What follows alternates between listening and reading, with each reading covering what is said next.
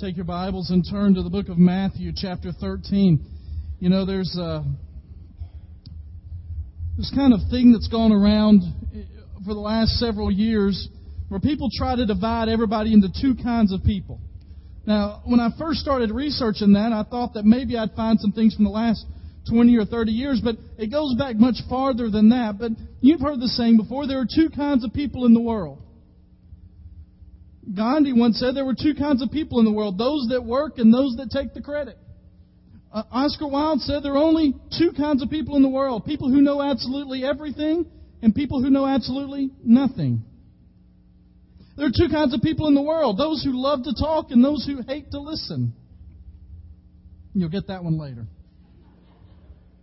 There are two kinds of people in the world those that walk into a room and say, There you are, and those who walk in and say, Here I am.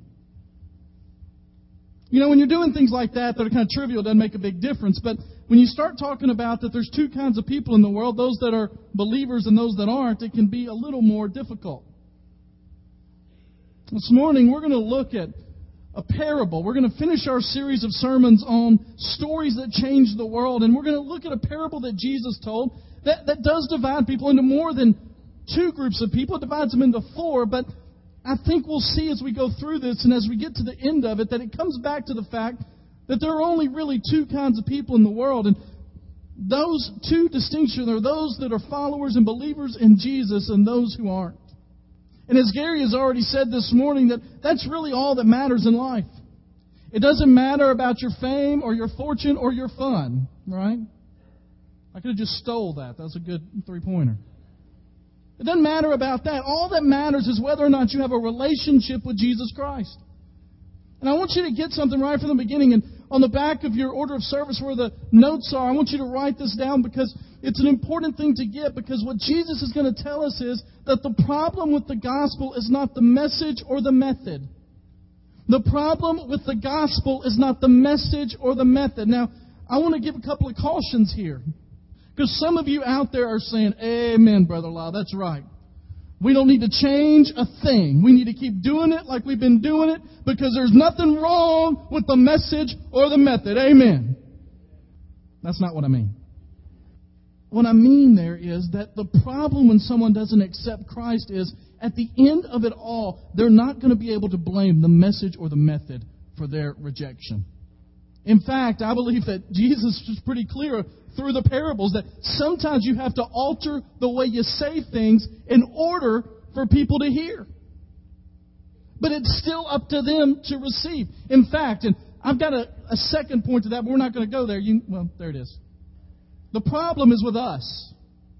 I want you to notice something, okay? If you look through the first few chapters of the book of Matthew, and don't do that right now. Don't do that during the rest of the sermon, please, but go home and look at it. What you see is the book of Matthew starts out as one of those books where Jesus is pretty direct in what he says. He starts with the Beatitudes in Matthew chapter 5, the Sermon on the Mount, and he starts to just go time after time. Well, you hear it said, don't murder. Well, I say, don't even get angry. You've heard it said, don't, don't commit adultery. What I say is, don't even look at a woman in a wrong way.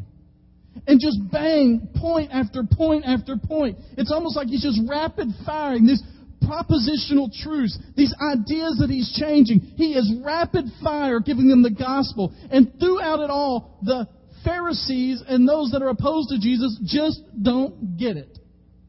And so you come to a place right before this chapter of Scripture where they literally accuse Jesus of doing all that he does by the power of Satan.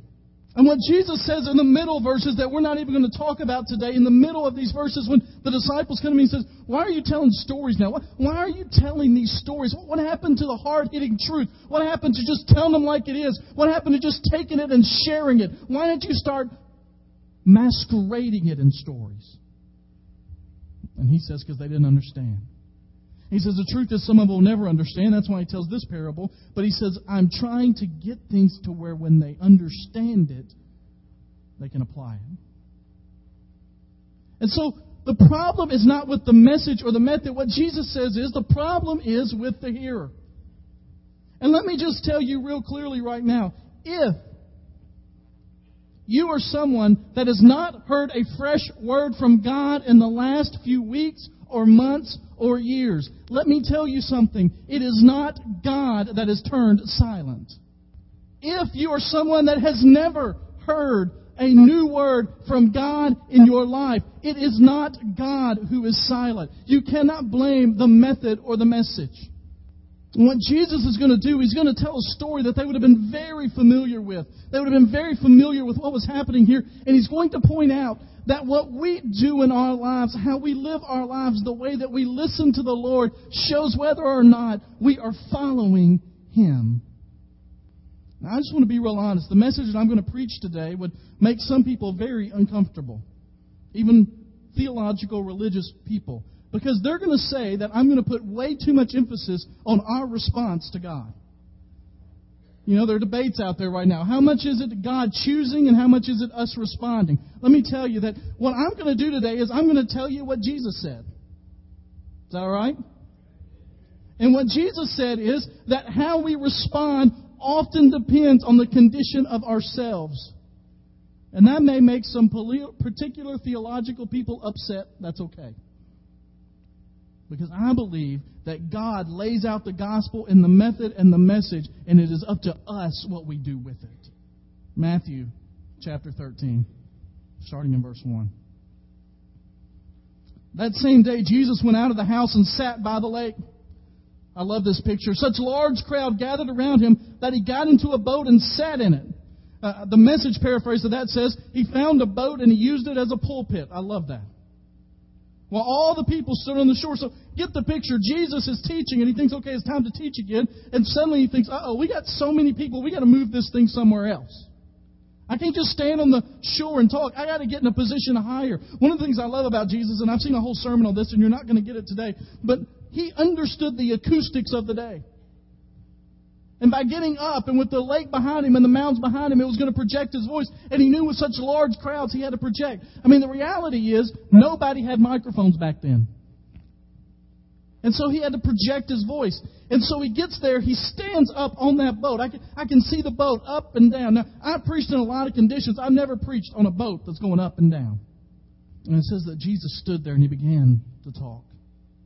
Then he told them many things in parables. You realize we're just getting part of it. We're not getting the whole thing. So we get the best of, and he says, A farmer went out to sow his seed.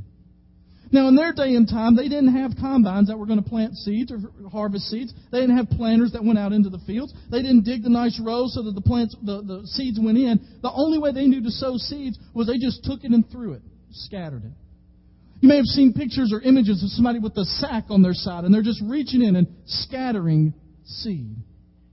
And so he gives this picture of a man going out to just scatter the seed. As he was scattering the seed, some fell along the path, and the birds came and ate it. Some fell on the rocky places where it did not have much soil. It sprang up quickly because the soil was shallow. But when the sun came up, the plants were scorched, and they withered because they had no root. Other seed fell among the thorns, which grew up and choked the plants. Still, other seed fell on good soil, where it produced a crop, a hundred, sixty, or thirty times what was sown. He who has ears, let him hear. Now, this is one of those parables that there has not been a whole lot of discussion about what it means. I talked about the parable of the prodigal God or prodigal son, or the parable of the two sons. I, we talked about the parable of the, the talents. We talked about the parable of the Good Samaritan. And for those, there is great debate about what each element means. In this parable, there's no debate at all. You know why? You know why? Jesus told us, right? Here's the thing when Jesus tells you, you kind of accept it, okay? So, in just a minute, we're going to find out what Jesus said about it, but I think it's interesting that he gives this picture. And while this picture is still there, the disciples ask him a question, and then he tells them what is happening. Go to verse 18. Listen then to what the parable of the sower means. When anyone hears the message about the kingdom and does not understand it, the evil one comes and snatches away that was sown in his heart. This seed is sown along the path. The one who received the soil, the seed that fell in rocky places, a man who hears the word, receives it with joy, but since he has no root, he only lasts for a short time. When trouble or persecution comes because of the word, he quickly falls away. The one who received the seed that fell among the thorns is the man who hears the word, but the worries of his life, the deceitfulness of wealth, choke it out, making it unfruitful. But the one who received the seed that fell on the good soil is the man who hears the word and understands it. He produces a crop yielding a hundred, sixty, or thirty times what was sown. This passage of Scripture tells us that when the word is sent out, when the gospel of Jesus Christ is proclaimed, when God speaks to people, that they have selective hearing. Any of you here know what selective hearing is? Some of you, wives, you know what selective hearing is from your husbands? Uh, you can sit one day and your husband's there watching a game and you can say, honey, I need somebody to come take this trash out. And he doesn't seem to hear that at all. But yet you say to him, I got supper ready, and he's out of that chair and up to the table quickly. Right? Any of you experience something like that? Selective hearing. Well, Jesus says, when I give the gospel, people have selective hearing. Some people hear it and understand it, and some don't. Let me just go ahead and give away what I believe about this parable before we get to the end. Because you see, there is one debatable part of this parable, and that's how many of these people are really saved. How many of the different seeds are really, or the soils are really saved? And I would say this to you, from my understanding of Scripture, from what I read, and I'll explain it at the end, I think that the only one that is truly saved is the last one. The other three aren't. And so I'm going to ask you this morning to ask some very difficult questions. I'm going to ask you this morning, just for these next 10 or 15 minutes, to take the mask that's on your face, the mask that you put on your life, that cloud that you put so nobody knows who you really are, I'm going to ask you just for the next few minutes to remove that a little bit and allow yourselves to be open and frank and honest with God. I'm going to ask you to ask some penetrating questions. Some questions that will ask you really, what, what, what am I about? Am I really living for the Lord? I'm going to ask you, are you really a follower of Jesus? And it's going to be a four part question. The first question that you need to ask yourself this morning is Do you have a hardened heart? Do you have a hardened heart? Look what it says here. It says, that when anyone hears the message about the kingdom and does not understand it, the evil one comes and snatches away what is sown in the heart.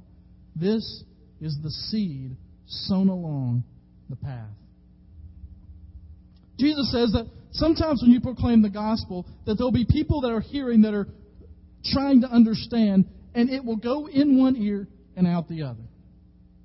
It will pass completely by them as if they never heard it. And the truth is, there may be some of you here today that the, what I'm saying is going in one ear and out the other. I guess it really doesn't matter what I'm saying because it's going in one ear and out the other.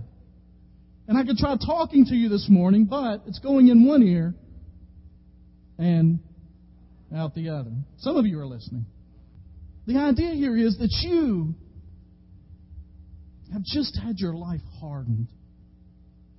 I read this week a, a pastor that said that that one of the reasons that they were passed in that day was not that they had infrastructure improvement projects, right?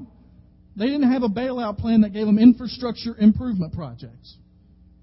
There were just certain places that people walked more than other places. There were certain things that got trod, that the wheels went on, that, that the earth opened up, and so it was exposed more to the elements. And so, as a result, there were natural worn paths.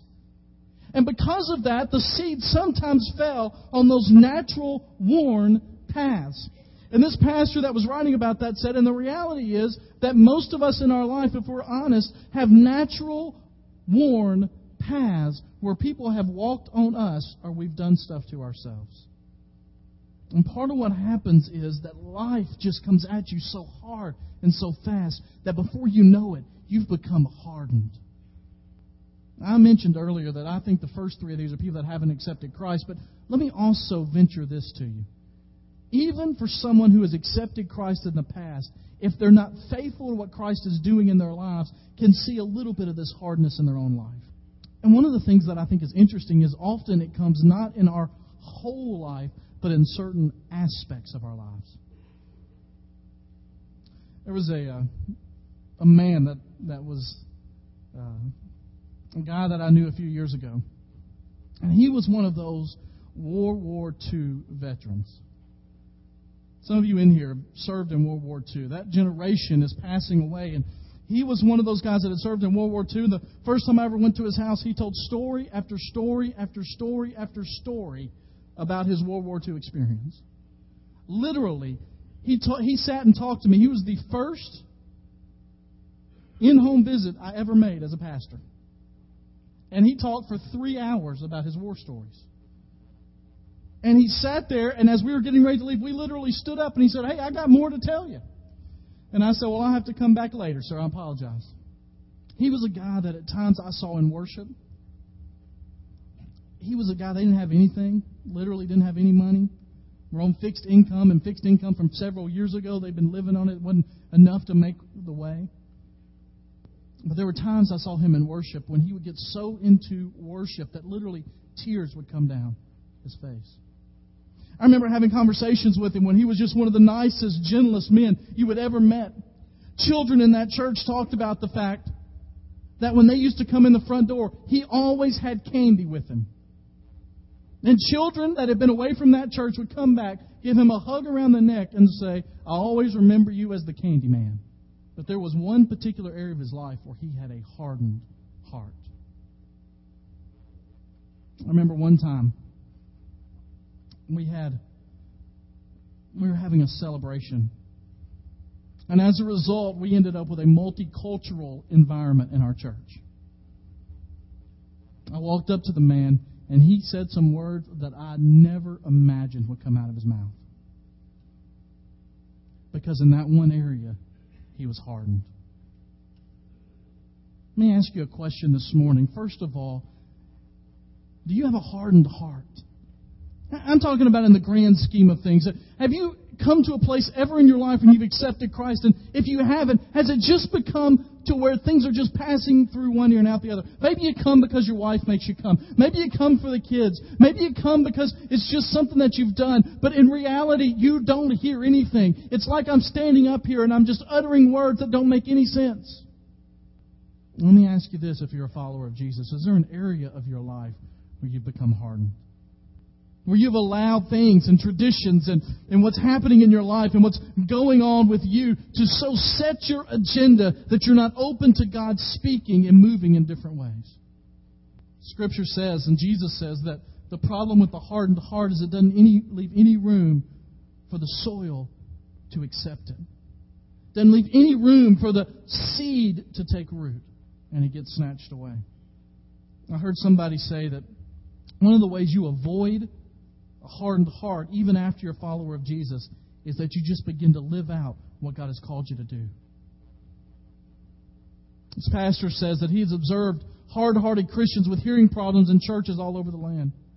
They've set their ideas and beliefs, customs, and familiar practice developed through the years. They suddenly take on the authority of the Ten Commandments. Political beliefs, economic theories are baptized with holy fervor. Americanized Jesus of our own making makes it difficult for us to listen to the biblical Christ. He says, and what happens is they become set in what they're doing. They become stagnant in their growth. And as a result, they're not acting on what God has done, and they become more and more hard in their lives. Do you have a hardened heart? Here's a second question Do you have a shallow heart? Verse 20. The one who received the seed that fell on rocky places is the man who hears the word and at once receives it with joy. But since he has no root, he only lasts a little time. When trouble or persecution comes because of the word, he quickly falls away. What happens here is that we realize that we have a shallow heart. What Jesus says is you scatter some seed. And some seed falls on the path. It doesn't even take root, but, but some of it takes root because there's this thin layer of soil on top that seems to be good, but underneath it is a rock bed. And as the seed begins to sprout, it looks good. It looks like everything's going well. But suddenly, when difficulty comes, when the sun beats down a little too hard, when the rain comes a little too much, when something in their lives is not like it ought to be, then they fade away because there was no root there. One of the saddest things to experience as a pastor is to see someone that you believe has come to know the Lord, you believe has given their life to Christ, and yet in weeks or months, tragedy or difficulty or problems come and they fade away, and the thing that is left in your heart is, was what they did even real? You know stories. If you've been in church, you know stories. People that walk the aisle, or people that, uh, when I was growing up, people that would be at youth camp and You'd have the, the, the guy that, that everybody wanted to be on the trip because you knew that they needed to know Jesus. And by the end of the week, they're crying and they're emotional and they're excited about what God's doing. And we're going back and we're taking our campus for Christ. And two weeks later, they're doing the same exact stuff they were doing two weeks before the trip. An adult who has lived a life that has been just terrible. And they walk the aisle and they talk to me and things are going well. But the first sign of trouble, they quickly leave. I'm not just talking about leaving a church, I'm talking about walking away from what Christ is doing.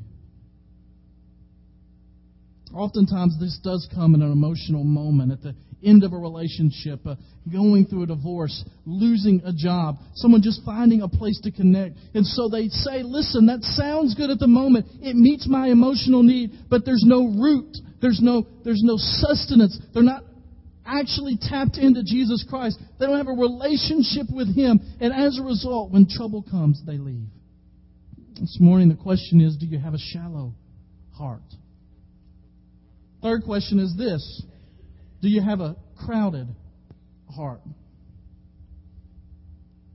You have a crowded heart. Verse 22. The one who received the seed that fell among the thorns is the man who hears the word, but the worries of life and the deceitfulness of wealth choke it, making it unfruitful. You could have said on here, do you have a busy heart? Do you have a worried heart? Do you have a rich heart? Do you have a greedy heart? The idea is that you want more of everything else but God. The idea here is that maybe the seed is sown and it looks like it's going to grow up, but what happens is you allow the things of life to so constrict what you're doing that you're no longer listening for the voice of God. He mentions two or three things here that can really crowd our heart, and one of those is just simply worry. Worry. Worry is one of those things that we all know we shouldn't do, but we all do. Amen? How many of you here have ever worried about something? Let me see your hands. To see it. It's us, right? Now, are we in any doubt that we're not supposed to worry? Who told us not to worry? Jesus, right?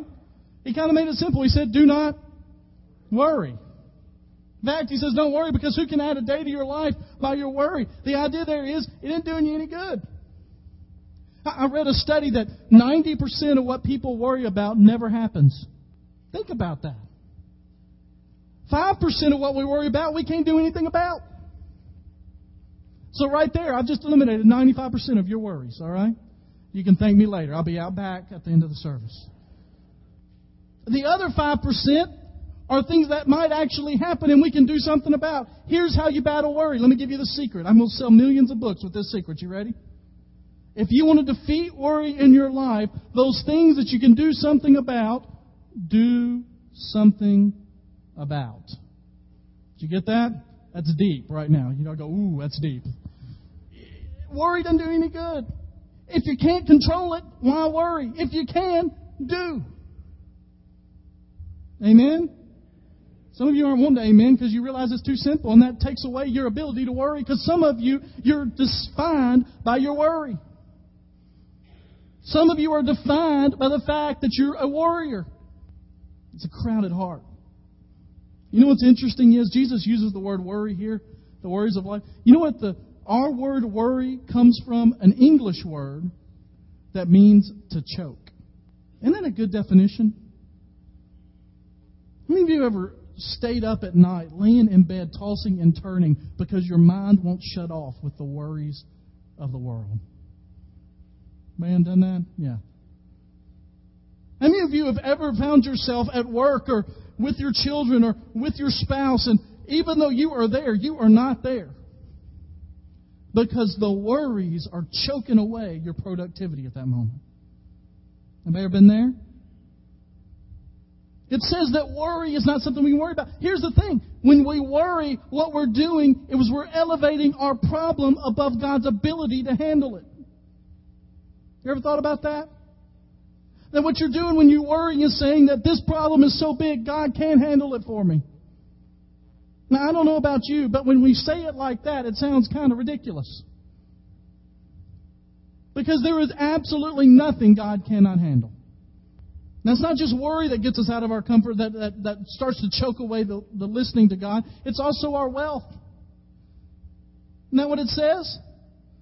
Now, you say, well, I ain't got any problem with that, Pastor. Appreciate it.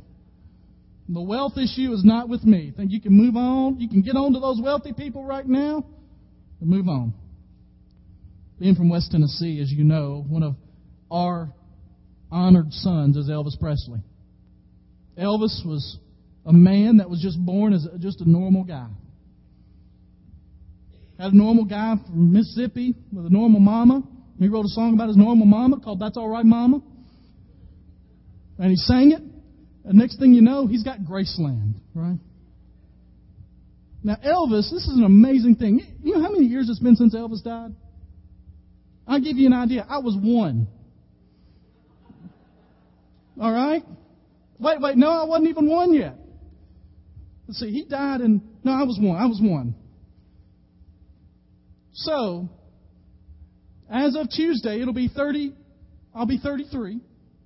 So that leaves 32 years since he died this coming August. That's a long time, isn't it? 32 years, a lot's happened in 32 years. You know what? 250,000 people still go see Elvis's grave a year. Now, here's the interesting thing to me about Elvis. I was watching uh, an interview the other day with Tom Jones. You think, Pastor, you are all over the place right now. I'm coming back, all right? I'm coming. Just stay with me. Tom Jones was talking about some things, and the guy interviewed him said, You used to do some stuff with Elvis out in Vegas. He said, I did. And they said, Well, tell me what that was like. He said, It was the most unbelievable thing. He said, Elvis would do these shows at night, and then he would go back to his room, and he would invite other performers from Vegas to come, and we would sit in his room. He said, well, What would you do in his room? He said, All Elvis wanted to do was sing the old gospel songs. Elvis, uh, one of his relatives, one, one of his siblings, talked about what he thought happened to Elvis, and he said, This is what happened. He says, He was a normal guy who really wanted a relationship with Christ.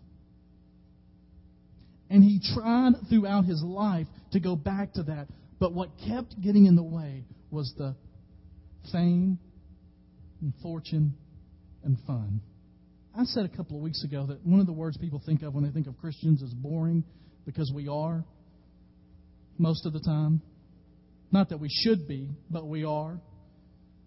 One of the reasons is is because as Christians we've forgotten to have how to have godly, fulfilling fun. And we buy into all the junk the world is telling us. We don't realize how much the world infiltrates our heart. He talks about the wealth and the wants of life. You know, I, I was thinking about this because yesterday we were we were sitting together as a family, and Eli has gotten to the point where he, he likes watching some uh, a couple of cartoons in particular. He's figured out how to work the remote so he can watch the cartoons. All right, he knows how to go backwards and forwards and all of that. Well, apparently, in one of the cartoons that he watches, there is a very persuasive infomercial. Because last night he gave us the whole sales pitch. It was these things you could put on your walls. Only $19.99, Daddy and they'll give you one free.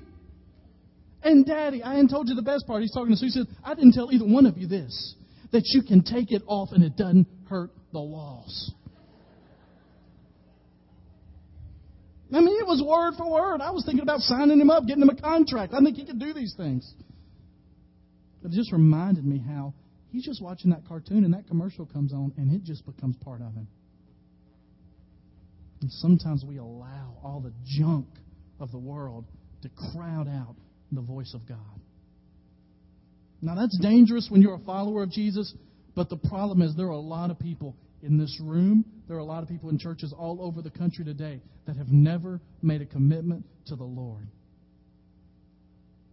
They're sitting in church, they're involved in Sunday school, they're doing things, but they've never made a personal commitment to the Lord. And the problem is, they think they've got all the stuff figured out, but what they don't realize is the stuff's got them figured out.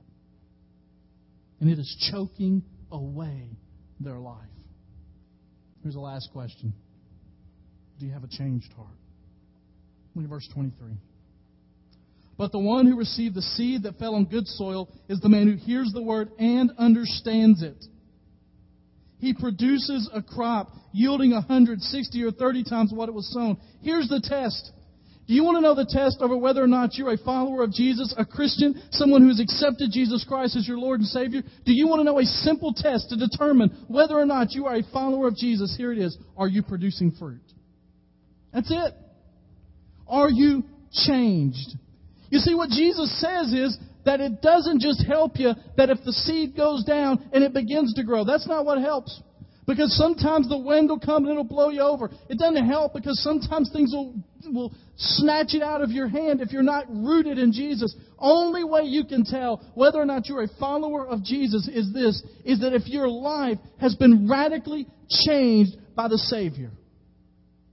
Now, some of you say, well, Pastor, I was saved when I was eight or nine years old. There is no way my life could be radically changed. Let me tell you this. Your life may not have been radically changed from one thing to another at that particular moment, but your life ought to be radically different than it would have been if you hadn't found Jesus. And some of you, if you're honest with yourself, your career path, your career trajectory, your life system is exactly the same as if you had never accepted Jesus Christ. Except for two hours on Sunday morning. There's no difference. You walk down the street and the guy over there that's an atheist, he's just as bitter as you are. He's just as upset. He's just as hardened. There is no difference at all between you and him. You come in here on Sunday morning, you sit, you listen, you put up with us for a little bit. When you go home, no different. Some of you in this room are involved in exactly the same kind of sins and problems and worldliness that people outside this door that are not even thinking about church today are involved in. It hadn't made a difference in your life at all. And I just want to be real honest with you this morning. And I'm not one of those guys that likes to scare people or to get you to question your salvation, except that's what Jesus intended by this passage, all right? You better check your fruit. See if there's any change. Part of the problem is in churches, we don't expect change.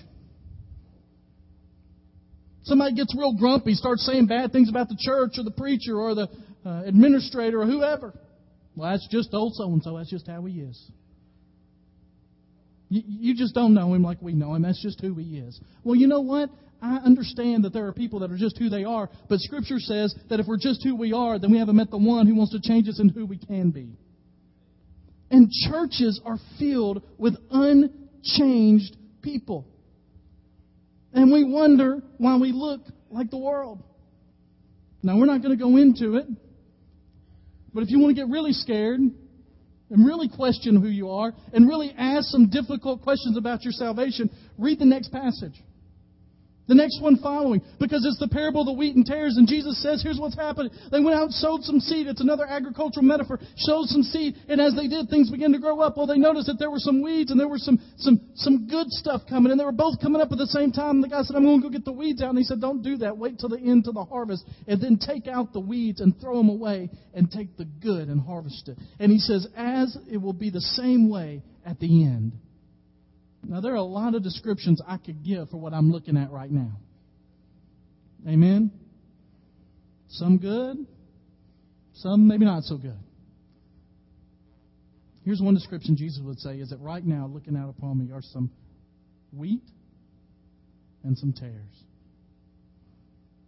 Now, the thing is, your pastor, I'm not, I'm not given the spiritual knowledge to know which is which. And the truth is, I'm really glad about that. But it goes back to what we said at the beginning. The only person responsible for yourself is yourself.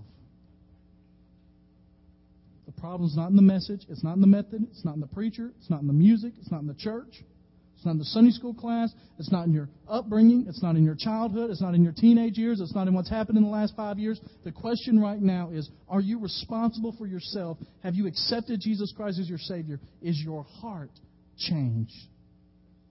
In just a moment, we're going to sing a song, and it is a beautiful song of worship.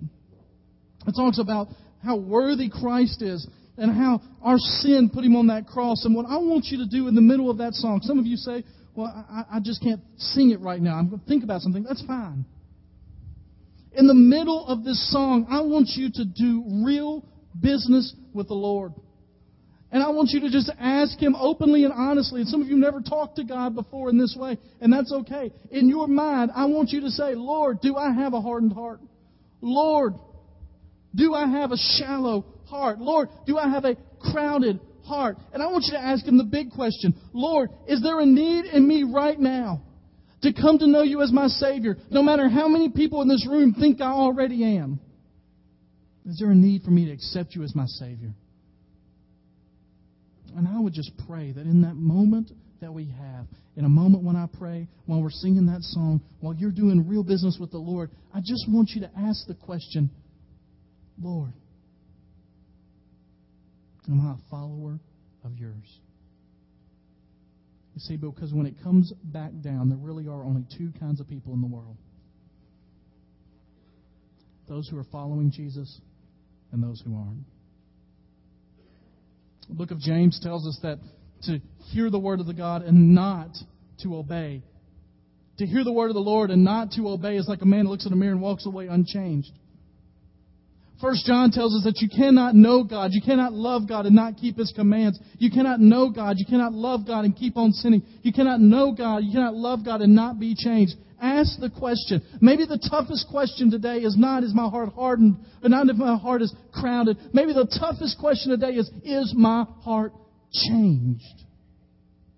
Just in the next few moments, I want you to be honest with yourself about that.